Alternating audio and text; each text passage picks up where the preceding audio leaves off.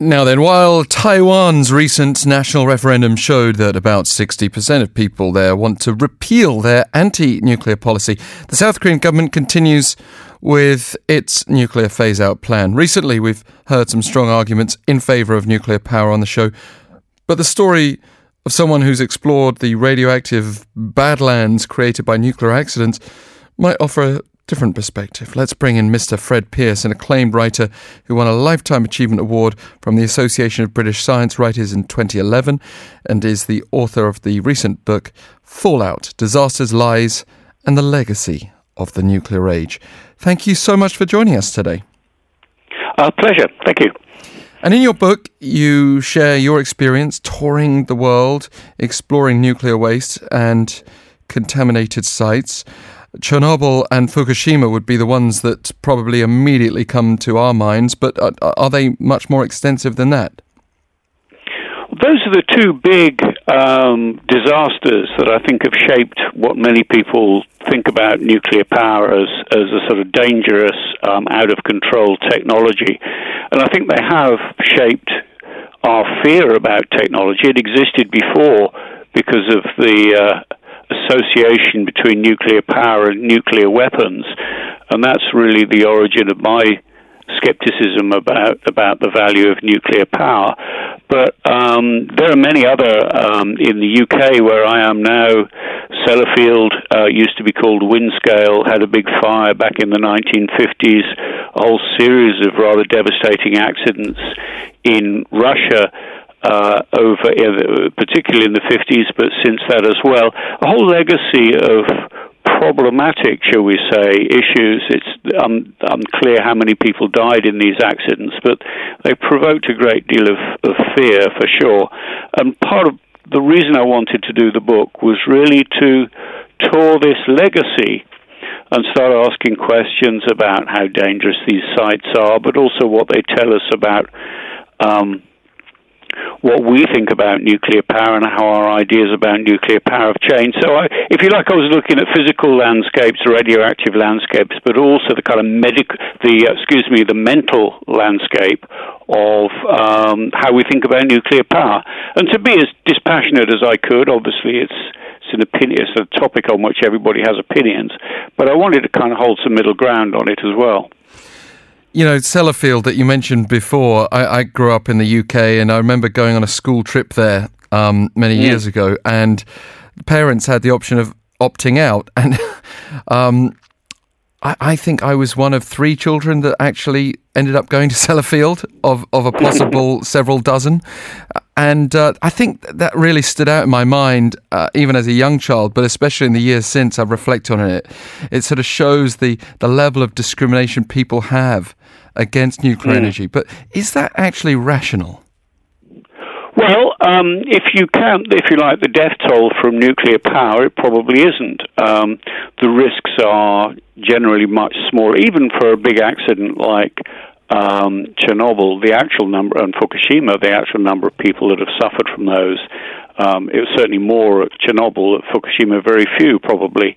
Um, but you know, I mean, we have other le- other legacy problems now. I mean, Sellafield is a very good example of a place which is going to cost hundreds of billions of dollars to clean up because of the legacy of contamination and pollution on the site if we want to clean that up properly. It's going to cost an absolute fortune.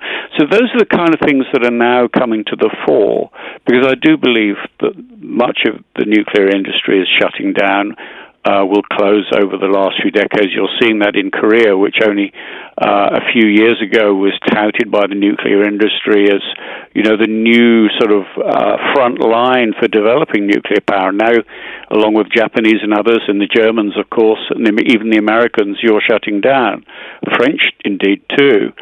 Uh, so we're beginning to see, I think, the end of this industry, um, and we we're gonna the cleanup costs are what are coming to the fore. Yeah. Um, you can't, incidentally, nobody will let you go into Sellafield anymore. All those school tours have been shut down. There's no sort of public uh, face for Sellafield now, which I think is a shame because I think the nuclear industry really owes it to the world to at least be honest and open about what's happened.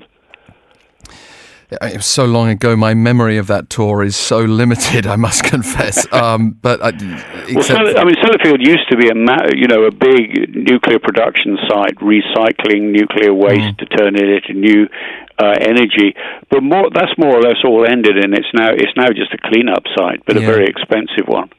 Well, let's talk a little bit more about how we measure the cost of energy, uh, because one, of course, of the measures is financial, like you just explained. But but when we um, look a bit closer at what you were saying before, at how actually dangerous sources of energy are, it it tells us a lot about, I think, human psychology. So, for example, fossil fuels, which kill many, many people through almost invisible means. I say almost invisible because mm. we can see the haze in the air. Um, but coal, for example, um, Forbes released a, a, bunch of figures in 2012 showing the um, mortality rate, deaths per trillion kilowatt hours of various energy sources. Coal, the global uh, average was 100,000 deaths. Um, compared with, say, 36,000 oil, 4,000 natural gas, 440 solar, 150 wind, 1,400 hydro, nuclear just 90. And that um, yeah. includes Chernobyl and Fukushima. And, and, and you yeah, sort of we, think to yourself, mean, how on earth can nuclear have such a bad reputation uh, as being mm. unsafe when you look at those numbers? Well, you're, you're, right. I mean, I think that you know one could argue a little bit about some of those numbers. Um, we really don't know within with within orders of magnitude. Uh, you know, we're up between you know 100 or 1,000 times um, exactly how many people have died as a result of the uh, Chernobyl accident. My my sense is that probably the figures are lower than many people believe, but there is, there is huge uncertainty in these numbers. So you know, be a, bit, a little bit careful about those risk right. factors. But I think, but I think you're right. Broadly speaking, there is, uh, and that's not you know we are human. We, you know, we're allowed to decide what kind of risks that we want to take. Um, we seem to be able to prepare to accept those kind of risks from fossil fuels to our health. We, you know, we're getting more concerned about them, but we seem broadly to accept them. We're not very good at accepting risks um, which are completely invisible and you would you would have no way of knowing. You know, if if if something happens at a nuclear power plant, you really have no way of knowing if there's radiation in the air or not. Something happens at a coal-fired power station, you probably do know. You can see the smoke, or something would would trigger that. So we're more frightened of the things that are completely invisible.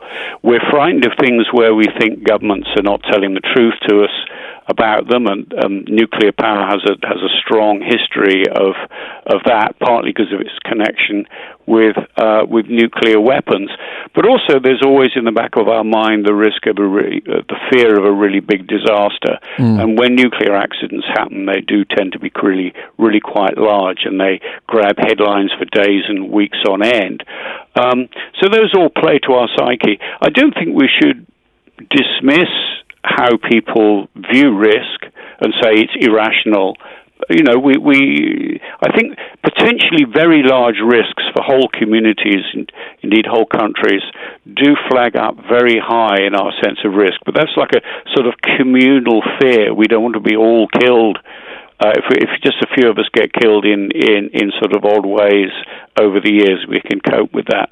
But really big disasters are much more scary. And I don't think that's irrational, to be honest. Right. And, and also, looking at the, the sort of reality of the nature of these deaths, uh, without being too morbid, um, people who are dying as a result of fossil fuels, uh, when those are spiking, they presumably have other conditions that are making them vulnerable. Whereas something like nuclear fallout can take down in a very unpleasant way the most robust, healthy members of the population. Right. So it's it's just yeah, the complete yeah, think, danger of nuclear true. power. I mean, that, I, I think that that is a good point. It's another reason I think why we have uh, a much greater uh, sort of alertness to risk from, from nuclear things.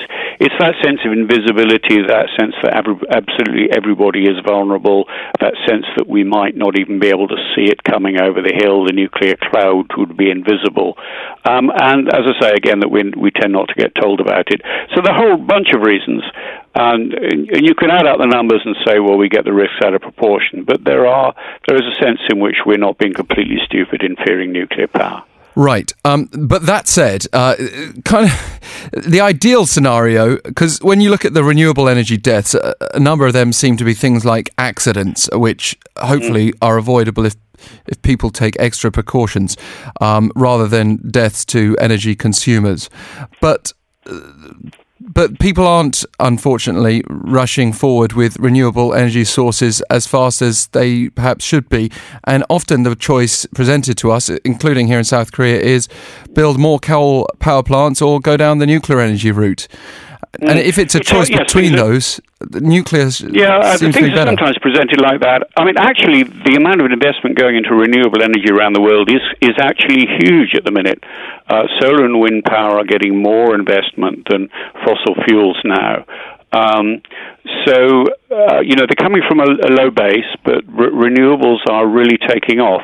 Now, you're quite right to say or to suggest that nuclear power is like renewables, a low uh, carbon source of energy. In other words, it's it's climate friendly, broadly speaking.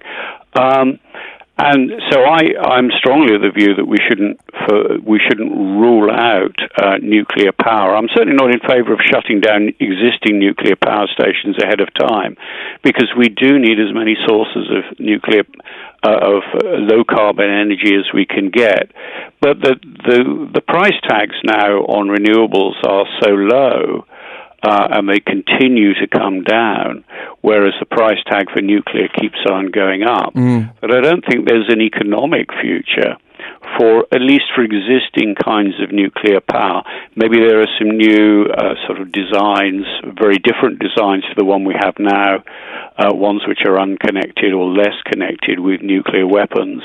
Um, and maybe they will come along in future. But I think the current generation of nuclear power stations and anything like them is very expensive and leaves a huge waste legacy, as we were talking about earlier, which means that whatever you think about the, the the, the, health risks of radiation or potential for nuclear power stations to to um, to go badly wrong. Whatever you think about that, I don't think they're a very good economic option. I don't, as I say, I don't think we should be shutting down existing nuclear power right. I should think we should run them for their lives. But I don't think that nuclear power in general is, there may be exceptions, but in general is the best option, the best place to put our money if we're seriously investing in low carbon energy. And that seems like a very fair conclusion then, that this idea that nuclear energy doesn't have a longer term future. Hopefully that lies with renewables. The big question in my mind, though, is will we get a fair chance? If, you know, fossil fuels are probably on the way out too, but will they do too much damage before they disappear? Uh, well, they've already done quite a lot of damage, and um, the coal burning in particular is is still going up. Some of us thought four or five years ago that it might have reached a peak. We might have hit peak coal, but it's still it's still going up. Uh, it's a real. I mean, fossil fuels and coal especially are a real menace to the global climate. Um, so I'm much more concerned about climate change than I am about any, uh, risks from nuclear power. I must admit. Um, so we need to get out of coal, especially, and anybody who says anything is, um, you know, is, is well, if it's better than coal, then it's it's something we probably should be doing. But I think nuclear, I, I think renewables is ultimately the route we're going down. Hopefully, this message will be heard. We're out of time, Fred Pearce, environmental journalist. Yeah. Anyone who's interested can check out that book, Fallout, uh, as well as I'm sure a whole range of literature on the subject. Um, thank you for speaking a lot of sense this morning. Pleasure. Thank you. Bye bye. And we'll continue this morning after BBC World News.